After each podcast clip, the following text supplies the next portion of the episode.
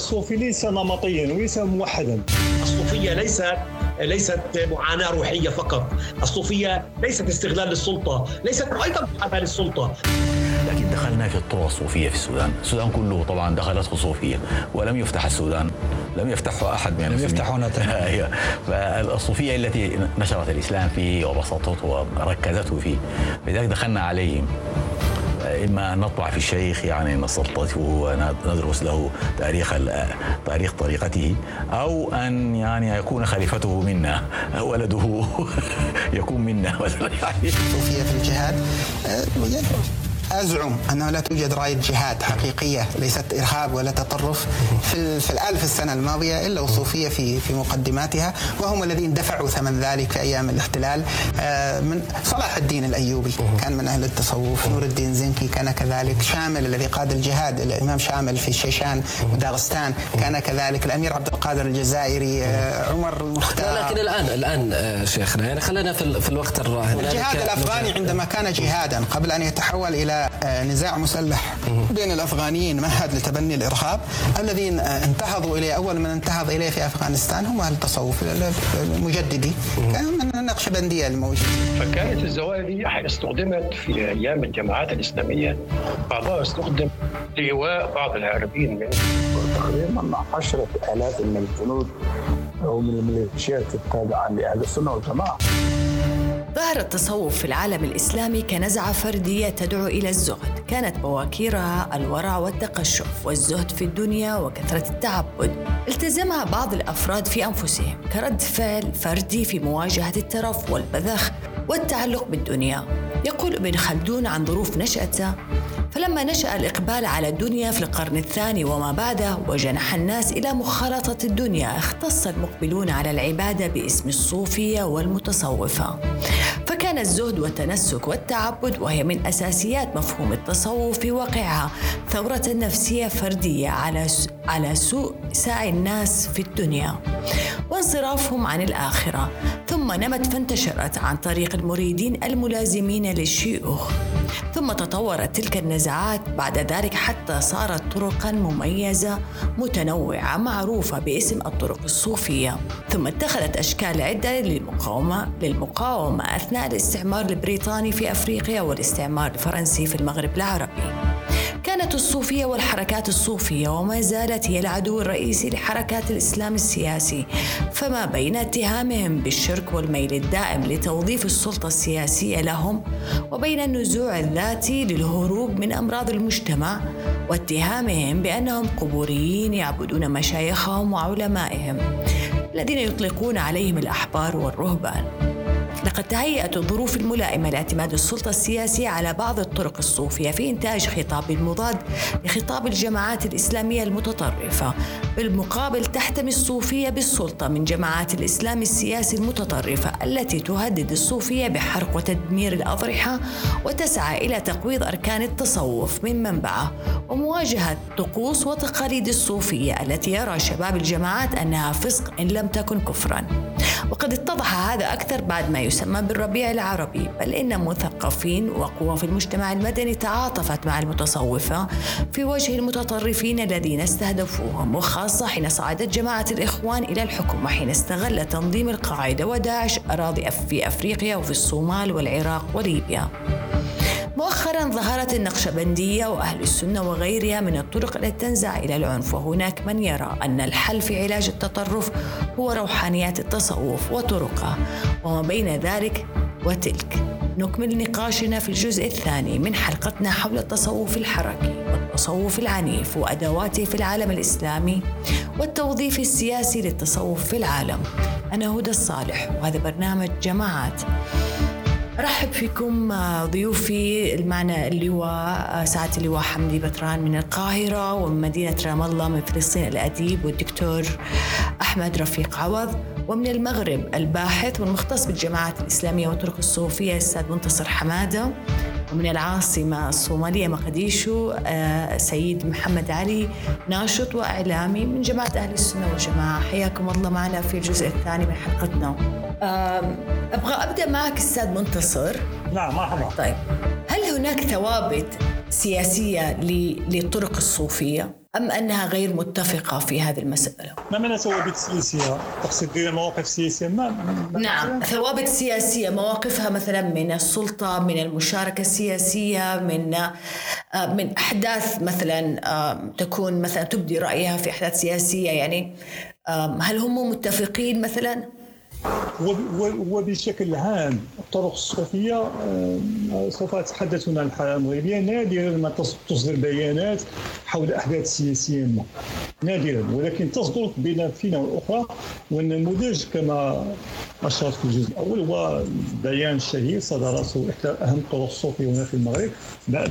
في في خدم التفاعل المجتمعي والسياسي مع أحداث آه، أحداث نسمية بالرابعة 2011 لأن المغرب خاطئ في إذا تسمحي عن مقاطعتك في مصر آه، كانت خرجت طريقة الطريقة الرفاعية آه، وشيخها بأنه دعم الرئيس محمد مرسي وقال أن يعني الطريقة الرفاعية تدعم ويعني ادعى للانتخاب وما إلى ذلك يعني. هم خرجوا بموقف سياسي. جميل هذا الاستشهاد لماذا؟ لأن التصوف كعمل صوفي ليس نمطيا وليس موحدا. التصوف في المغرب ليس هو التصوف في السودان مثلا. ومن معنا أستاذ من الصومال لدينا الآن جماعة صوفية جهادية. وهذا أمر آه، خارج التفكير هنا في المغرب أو حتى في تونس وفي الجزائر مثلا أو في أو في السنغال. التصوف النقشبندي ليس هو التصوف القاري بل حتى في الطريقة الصوفية نفسها هناك اتجاهات مثلا الطريقة القادرية وهي إحدى أهم طرق الصوفية في العالم الإسلامي أغلبها طرق صوفية مسالمة غير منخرطة وغير معنية بالعمل السياسي. ولكن بعض هذه الطرق الصوفية منخرط في العمل الجهادي في في في في آسيا مثلا. بمعنى حتى في الطريقة الصوت مثلا مثال آخر الطريقة التيجانية أو الزاوية التيجانية هنا في في شمال أفريقيا وفي السنغال في حقبة الاستعمار جزء منها كان متواطئا بين قوسين مع الاستعمار في الجزائر وجزء آخر في المغرب كان ضد الاستعمار بمعنى حتى في الطريقة الصوفية نفسها وهناك اتجاهات. فالاحرى التباينات واختلافات ما بين الطرق الصوفية. ولكن بشكل عام في الزمن الراهن الثابت الثابت السياسي بين قوسين وحيد عند أغلب الطرق الصوفية هو طبعا عدم خروج على السلطة السياسية خاصة في حقبة سياسية حرجة تمر منها المنطقة العربية ولا زال تمر منها. ولكن هناك ما يلاحظ وهذا نعلم بشكل واضح في أغلب الطرق الصوفية على الأقل في المنطقة. لا تلزم الطريقة الصوفيه أتباعها بالتزام آه، بموقف سياسي. ما الشرط شرط أن لا يعترض أن يكون موقفه تحت سقف صيانة صيانة الدولة الوطنية في ظل هذه التهديدات التي تمر من تمر منها الدول العربية اليوم. في الحالة المغربية مثلا أغلب الطرق الصوفية كما أشرت لا توجد طريقة صوفية منخرطه في العمل السياسي المباشر بمعنى لديها حزب سياسي ولكن لديها بين فينا وأخرى بعض المواقف السياسية لأن الضوء لأن الأحداث تتطلب ذلك. مثلا النموذج الذي جرى مع أحداث الربيع العربي أو في إحدى المناسبات هناك آه، إبنة زعيم الحركة الإسلامية جماعة العدل الإحسان اطلقت تصريحات آه، نقديه ديال السلطة فقامت بعض الطرق الصوفيه ترد ترد عليها. ولكن بشكل عام مثل هذه المواقف الرسمية السياسية الرسمية للطرق الصوفيه لا تصدر بشكل لا, لا تصدر إلا بشكل نادر لأن كما قلنا تبقى رسميا بعيدة عن العمل السياسي ولكن كما أشار الاستاذ استاذنا من فلسطين الهاجس السياسي بشكل باخر حاضر ولكن ليس ليس العمل السياسي المباشر على غرار الأحزاب السياسية وطبعا على غرار الخطاب أو المشروع الإخواني أو جماعة الإسلام السياسي. هذا هو الثابت السياسي كنتصاحب به الثابت الذي يتجه نحن نحو حمايه وصيانه الدولة الوطنية ضد باقي الفرقاء سواء كانوا إقليميين أو أو محليين والمحليين على الخصوص الجهادي الاسلام السياسي وبعض التيارات طيب. الراديكاليه سابقا طب بسالك على عجاله لو يعني بايجاز تجاوبني. آه، بخص هل اختلفت خطاب هل اختلف خطاب الطرق الصوفية بعد الربيع العربي؟ آه نعم نسبيا اختلف لأنه قبل الربيع العربي كانت الصوفية آخر المعنيين بالعمل السياسي بالاحداث السياسية. بعد الربيع تغيرت الأمور لأنه من جهة أصبح المشاهد دول مهدده آه، شاهدنا أنظمة سقطت شاهدنا تحولات شاهدنا في في تونس مثلا من كان يتخيل أنه في تونس سوف مباشرة بعد رحيل سنتين بعد رحيل آه، بن علي سوف ينظم أكبر مؤتمر لحزب التحرير وهو مقره في بريطانيا. وهذا الحزب كما تعلمون ينادي ما يسمى الخلافة. هذا المؤتمر نظم في تونس. وقس في في في في مصر ليس صوفيا صديقي. حزب التحرير ليس صوفيا. أنت تعرف لا. لا لا لا أقول انه صوفي. طبعا سيدي الكريم طبعا لا أقول انه صوفي. أقول فقط أذكر فقط ببعض الأحداث التي التي تقف أو تفسر انخراط بين قوسين الصوفي في بعض المواقف. هذا هذا الحدث مثلا الحدث الذي جرى في مصر في يونيو 2013 الدعوة لما يسمى الجهاد في سوريا. وعدة أحداث بما نشاهد دول تتفكك الدول المهدده مثل هذه الأحداث. قد تفسر من وجهة نظري انخراط بعض الصوفية في الادلاء بمواقف صوفية بمواقف سياسية لم تكن تدلي بها من قبل في مرحله ما قبل الربيع العربي. لأنه كما قلنا ما جرى ما جرى وفي الواقع. ما ما نعين بعد ما يسمي بالربيع العربي تحولات في مواقف مفكرين رجال الدين ومنهم تحولات في مواقف مجموعة من الطرق الصوفية. وطبعا تحولات في أداء الدولة الوطنية مجموعة من من القرارات السياسية التي نعاينها اليوم في المنطقة لم تكن من قبل في, في, قبل أحداث ما يسمى بالربيع العربي وبالتالي تحصيل حاصل من صح التعبير أن نعاين تحول نسبيا في موقف الصوفيين من من الأحداث السياسية والمواقف السياسية. أيوه. طب اسمح لي أبغى انتقل لك أستاذ محمد علي أبغى أسألك كان في مؤتمر عقد آه، في نيروبي لقادة طرق صوفية الصومالية آه، وكان هذا المؤتمر حتى لجمع آه، يعني أن يكون في تنسيق أيضا مع دول أفريقية مجاورة للصومال باستفادة من الطرق الصوفية لمحاربة التنظيمات الراديكالية الجهادية. نعم آه، الحكومة الصومالية آه، تحاول أن تكسب ود الجماعات آه، الصوفية في الصومال لمحاربة الجماعات التي تعتقد أنها جماعات راديكالية كما وصفت التي تشكل خطرا على الأمن في الحكومة الصومالية. هذا المؤتمر عقد في نيروبي بين الجماعات الصوفية والحكومة الصومالية. كما تعلمين الحكومة الصومالية لديها تحديات كبيرة التي تشكلها الجماعات الإسلامي السياسي أو بالأحرى الجماعات المتطرفة التي يعني تحارب من أجل انقلاب الحكومة الصومالية فهذا نوع جديد من التحالف بين الحكومة والجماعات الإسلامية. ولكن النقطة التي أود أن أشير بها هو إذا عدنا إلى الوراء الجماعات الصوفية في الصومال كما قلت سابقا كانت هي هي التي تسيطر على على الأمور الدينية والزوايا وتعليم الناس وتربيتهم آه، الناس بشكل سلمي. ولكن وقع آه، حدث هناك تغيير جذري في الصومال. نتيجة آه، وصول جماعات إسلامية صحيح ذكرتها. نعم. من طب نعم. إذا تسمح لي أستاذي هل هذا الاجتماع في نيروبي آه آه وكان في أيضا بحث مع دول أفريقية في هذا السياق بإدخال الطرق الصوفية أيضا من غير الصومال في موضوع محاربة هذه الجماعات الراديكالية هل ممكن إحنا نشوف النموذج عسكرة الطرق الصوفية الصومالية نراها في في في دول أخرى أفريقية مجاورة للصومال؟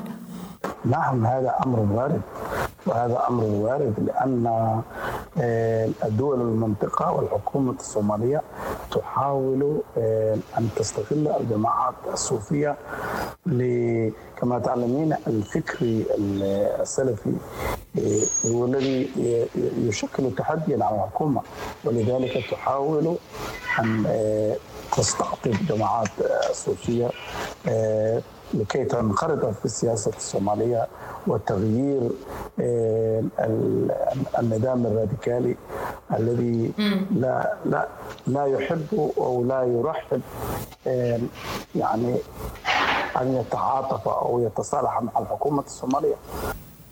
طب أستاذ أبغى أسألك لماذا أو شيء إذا عندك رقم كم عدد قوة تنظيم أهل السنة والجماعة؟ عدد الأفراد اللي فيه. وآلاف من المقاتلين كم يعني الرقم تقريبا؟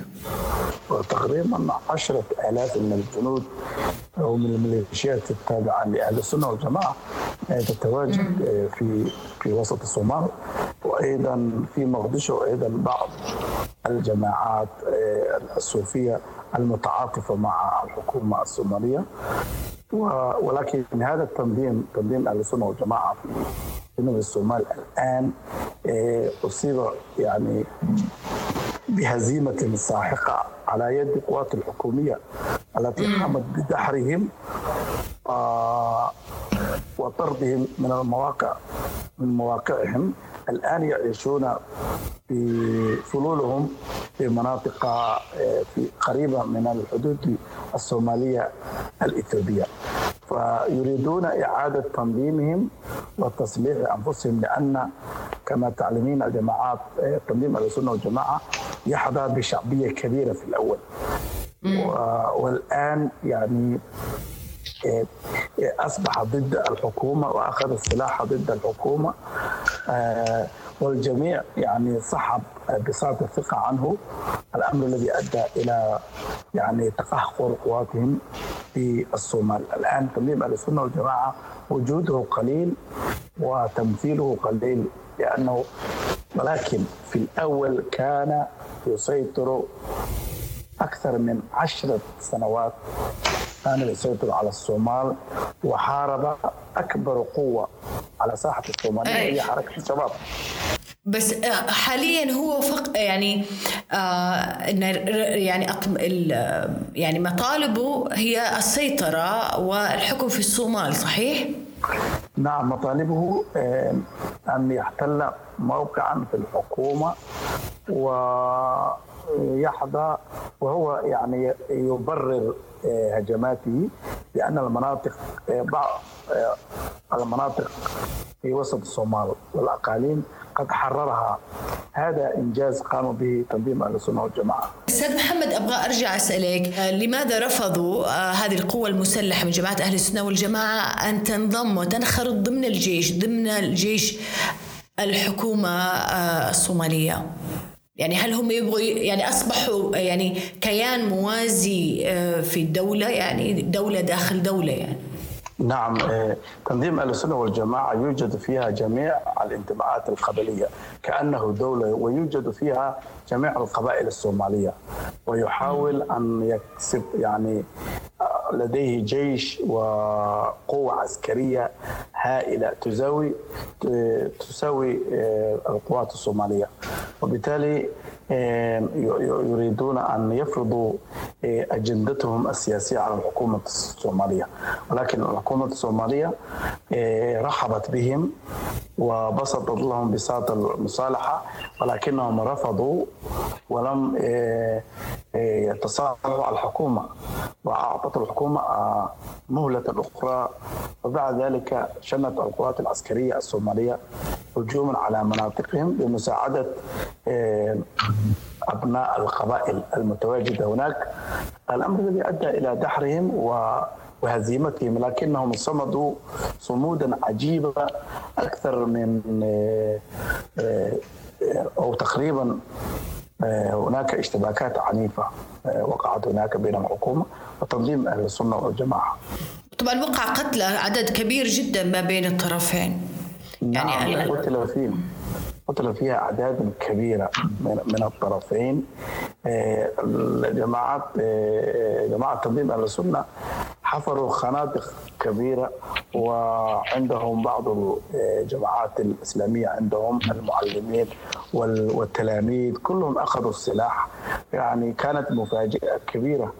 فراح ضحيتها أكثر من آلاف شخص في هذا إيش إيش موقف شيوخ شيوخ الطرق الصوفية؟ يعني أنفسهم كقيادات وزعامات. من معها ومن غادرها؟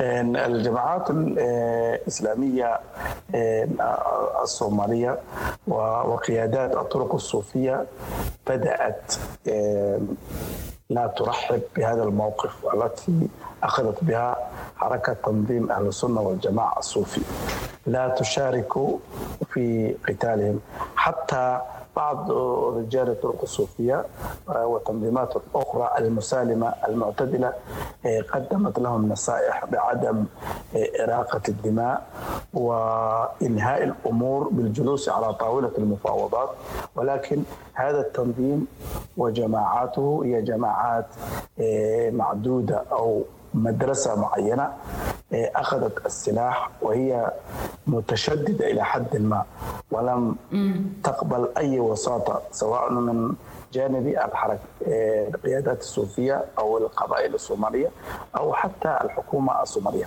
ورفضت رفضا قاطعا بمصالحة لكنهم تم هزيمتهم على يد قوات الحكومية التي تم جلبها عبر طائرات قوات مسلحة تصليح جيد. فحدث هناك يعني مشكلة عظيمة وتم دحرهم.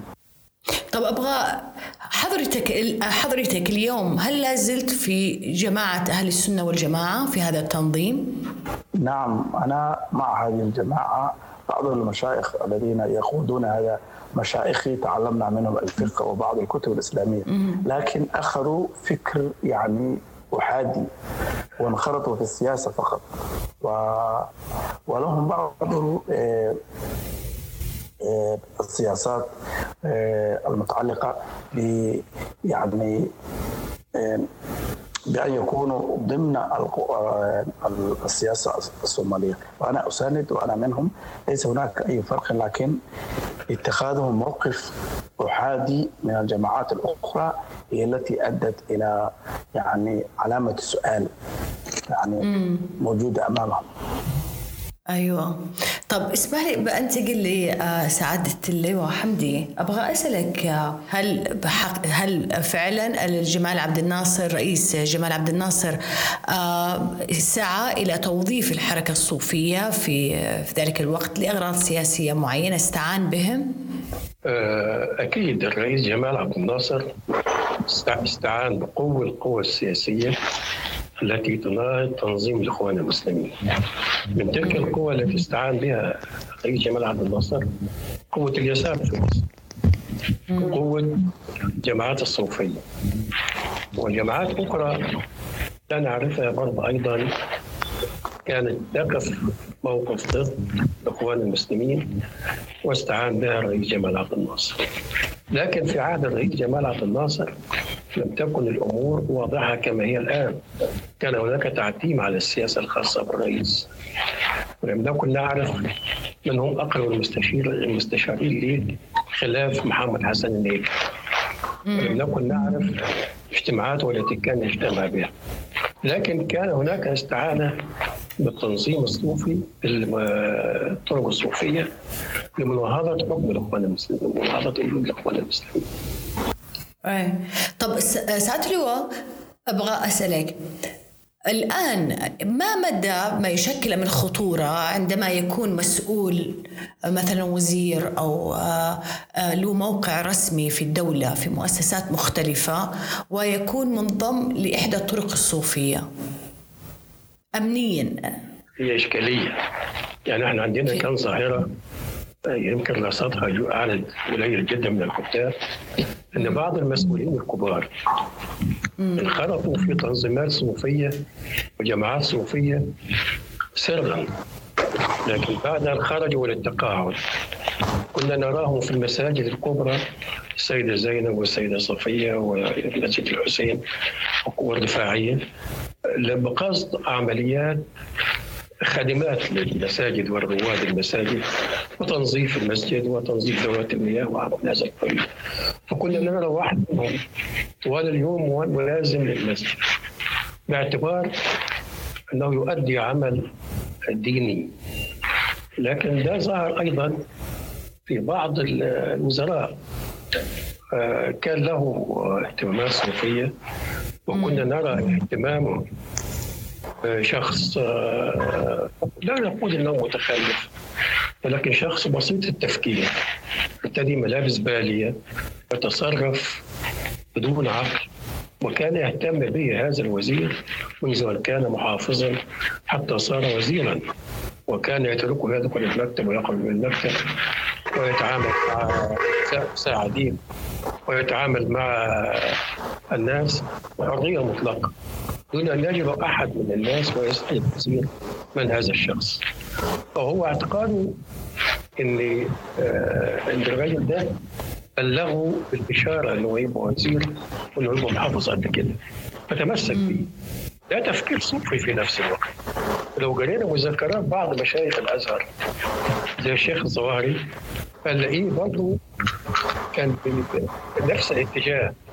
يعني يقول انه قبل يبقى شيخ أزهر له رسالة احد المتصوفين راجل بسيط جدا ويمشي على هواه في الشارع وجرى ناحيته وسلم عليه وقبل إيده وأعطاه قطعة عملة معدنية فاعتبرها الشيخ رسالة إلهية بأنه سيصبح مسؤولا كبيرا في الأزهر. أيضا أحمد عرابي في نزاعه وقتاله مع ضد الإنجليز. استعان بالطرق الصوفية. حشدهم كلهم ومنهم ذوي العاهات ومنهم آه، يقولون اوراد في مقدمة الجيش اللي استخدموا في الحرب مع الإنجليز. ولا يعلم أن هؤلاء لا يقاتلون لكن هو حجته دول أولياء الله دول قريبين لله وممكن ربنا يساعدوا على الإنجليز وينتصروا لهم ده تفكير كبير موجود في غالبية ومعظم المسؤولين بعض المسؤولين عندنا. لغاية حتى الآن حتى الآن بعض المسؤولين الكبار في الوزارة أول ما يطلعوا على المعاش تلاقيهم قاعد في سيد الزين في سيد وقاعد يقدموا خدمات وجمعيات آه، آه، صوفية يقدموا خدمات للناس. كنوع من بيعتبر ده تقرب لله أكثر من ذي قبلها. فهي ظاهرة يتغلغل الصوفية ظاهرة موجودة. بس للأسف خطورة أمنية. ساعات لا نرى لها خطورة.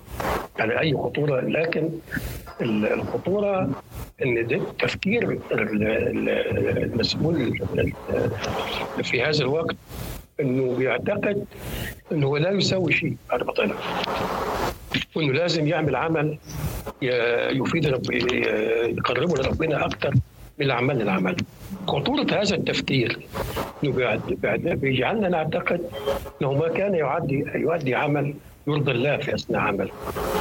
فهو احساسه إنه لم يؤدي عمله على أكمل وجه واللي خليه يدفعه يروح للمساجد وينظم دعوات المساجد ويشارك في تنظيم المصليين وفي الموالد وفي هذا القبيل. كنت ذكرت لي لكن خطورة أي. تفضل. خطورة الظاهرة دي إن إحنا ما, ما نعرفش تفكير المسؤول. يعني لك ونخاف منها أكثر لو المسؤول ده عنده إحساس إن في شغله لم يؤدي ما عليه.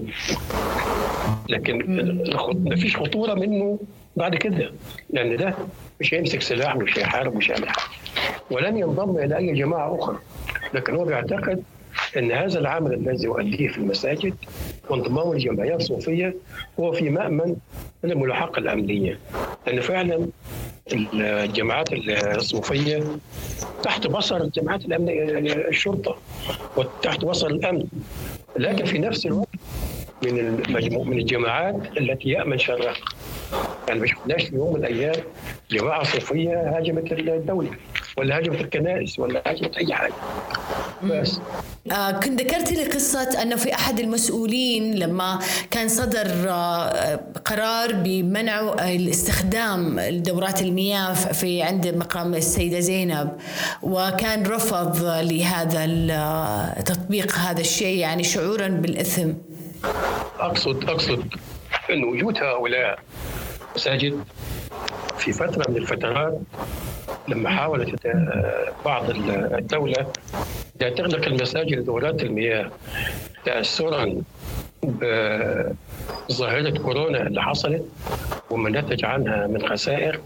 فكان أول شيء هو منع التجمعات في المساجد ودورات المياه. فقامت بإغلاق مساجد الكبرى في مصر. بعضهم قد تذمر من هذا القرار. ربما لو كان يستطيع أن يمنعه ولا منعه. لكن في نفس الوقت آه، كان هناك نوع من التذمر من هؤلاء. للشعور بالإثم والذنب يعني بأنه منع هو كان وجهة نظرهم ده بيت من بيوت الله ولا يصح أن يغلق لأي سبب من الأسباب.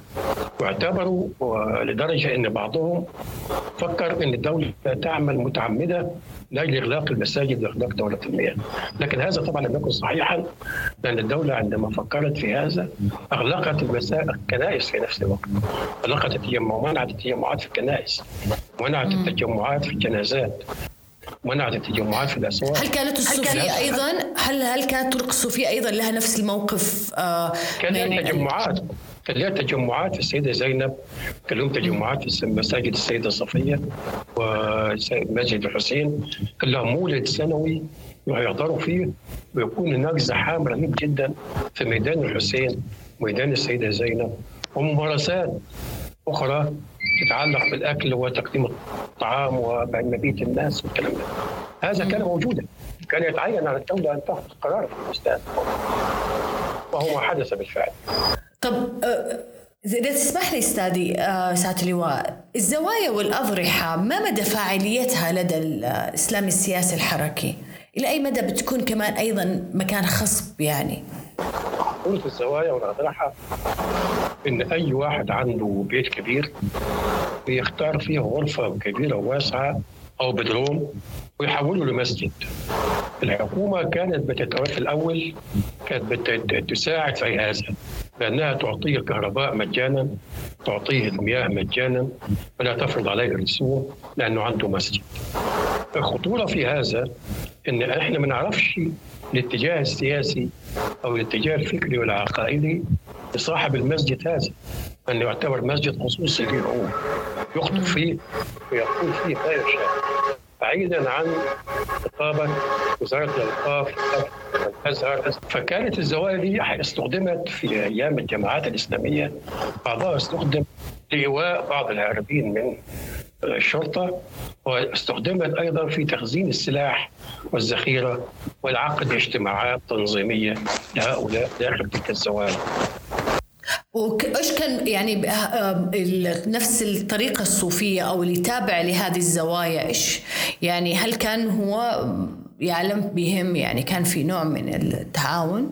الجماعات الإسلامية اخذت موقف من الطرق الصوفية ومجرد ظهورها في مصر.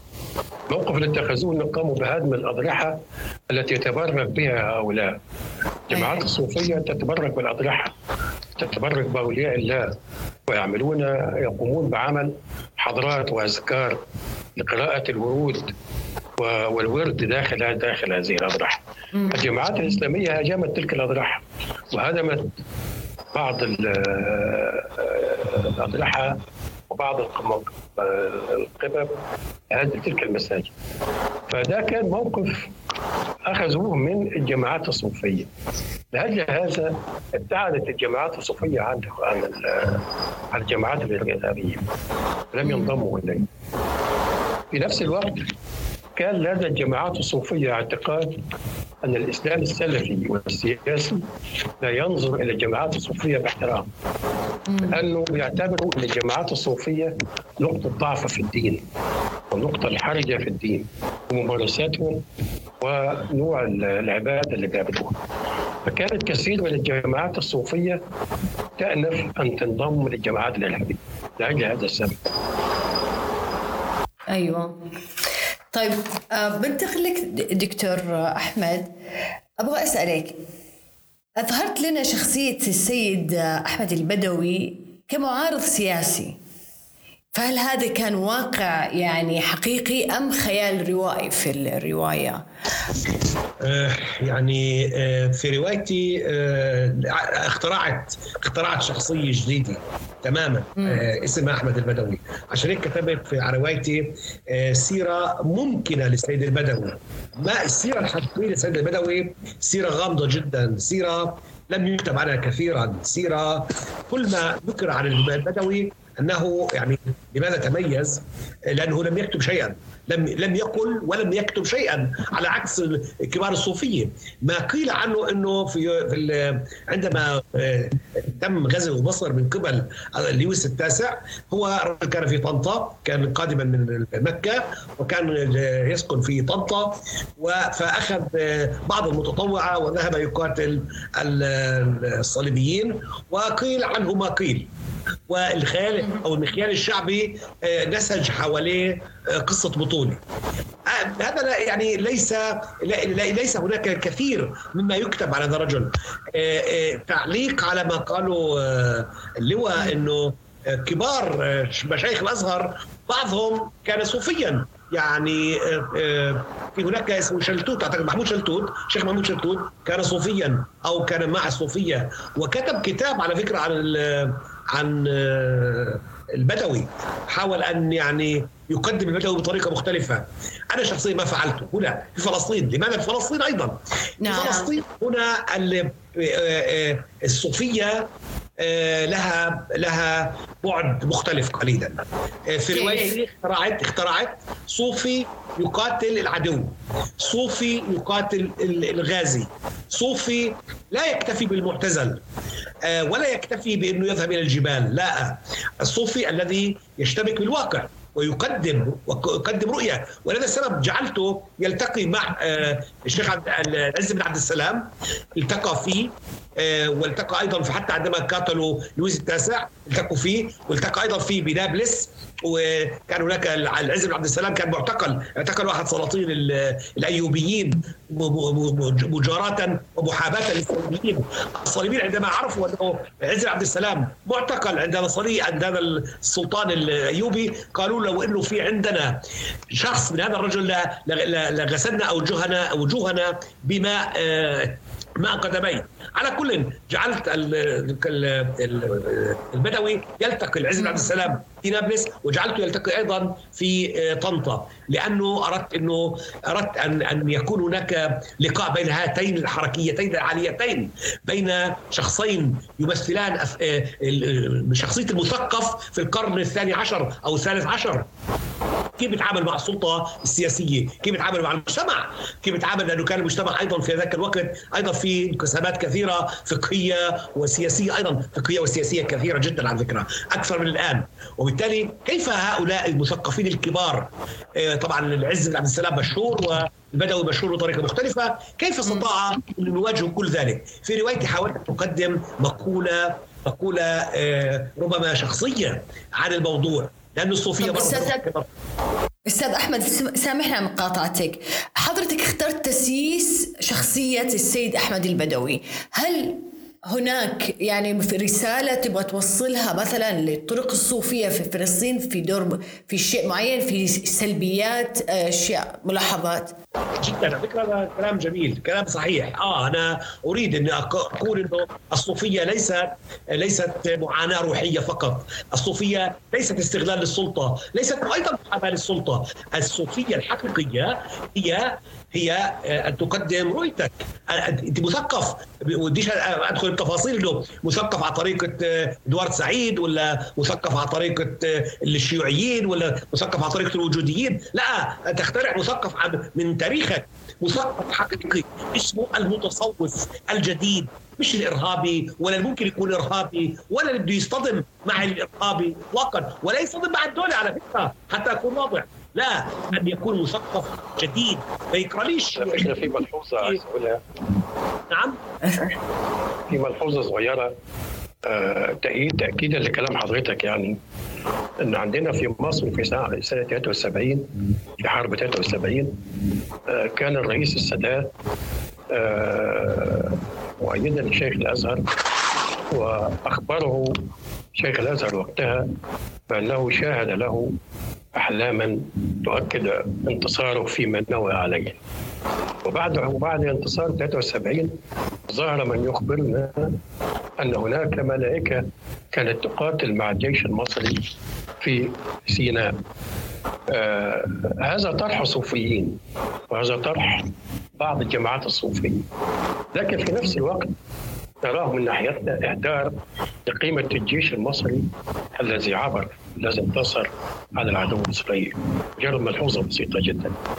طيب. هذا كلام جميل هذا كلام جميل بمعنى إنه الصوفية في الإسلام تتهم اتهامات كثيرة ولكن أيضا لها إيجابيات كثيرة. أنا بتكوين العقلي والروحي والديني والموقع الجغرافي أيضا كأنه إحنا في المخدة الأول أمام في مقابلة الصهيونية أيضا المتصوفة بالمناسبة لأنه الآن الصهيونية التوراتية تحاول أن تكون صوفية متصوفة على طريقة الكوكيكيزم كما تسمى هنا من هي إيش هي الطرق الصوفية في فلسطين؟ شل وين موقعها أيضا من الأحزاب والحركات الموجودة الفاعلة في الساحه الفلسطينيه؟ آه، في عندنا آه، ربما الطريقة الكبيرة ذات الوجود الكبير اللي هو القادرية بكل تجلياتها آه، القادرية الجيلانية بتشكيلات القادرية الجيلانية على فكرة يعني فيها تفسيرات كثيرة للجيلاني على فكرة بس عندما ارى بعضها أنا يحزنني ما ما فعله الجيلاني الأول وما فعله أحفاده.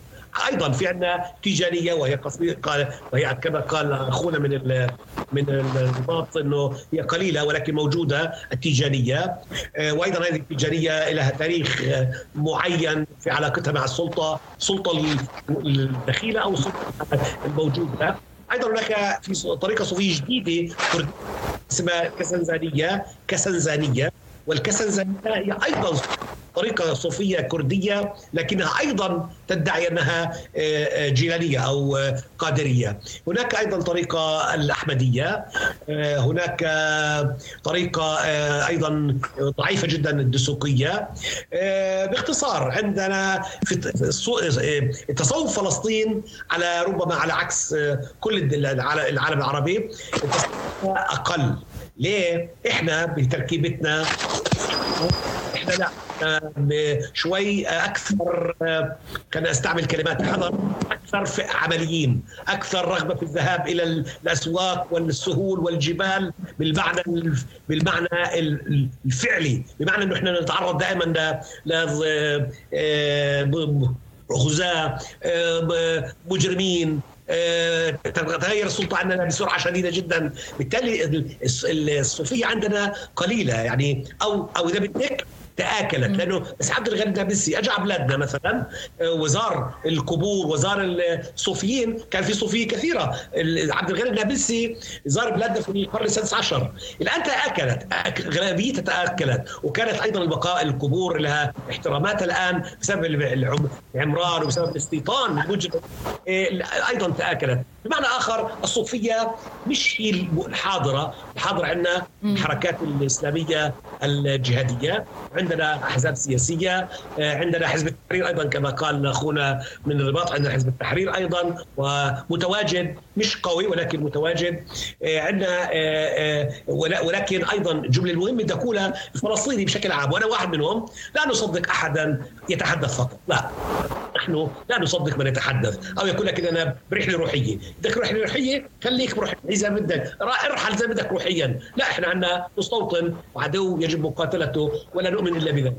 طيب أه تحب أستاذ منتصر عندك أي تعقيب أو أستاذ محمد قبل ما نختم؟ فقط ملاحظة بخصوص ما يسمى بتوظيف التصوف ضد ضد الجهاديين والإسلاميين وما إلى ذلك وهذا آه، اتضح سنوات بعد أحداث سبتمبر 11 مع تقارير معهد RAND Corporation.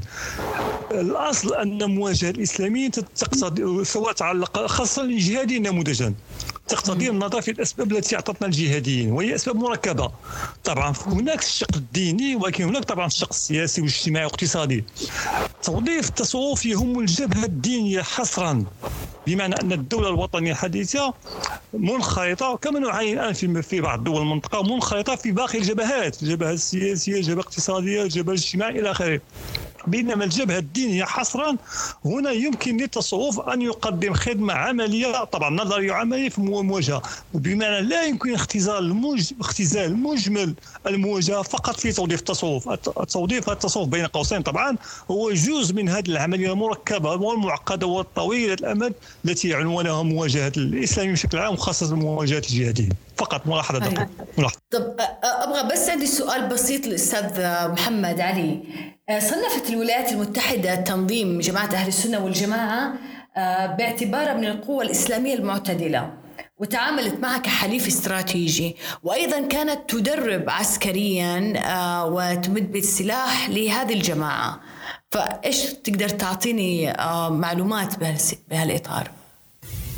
نعم هذه سؤال آه، مهم جدا آه، الولايات المتحدة تولي اهتماما بالغا في الصومال آه، ومحاربة ما تسميه الجماعات الجهادية التي تحارب الحكومة الصومالية والمصالح الأمريكية على المنطقة وقامت بتصليح هذه هذا التنظيم تنظيم أهل السنة والجماعة ولمحاربة خصومهم فهذا شيء وارد. الحكومة الصومالية مع الولايات المتحدة وأيضا الحكومة الإثيوبية المجاورة هي التي دربت وأعطت الضوء الأخضر للجماعات الصوفية لمحاربه خصومهم حركة الشباب.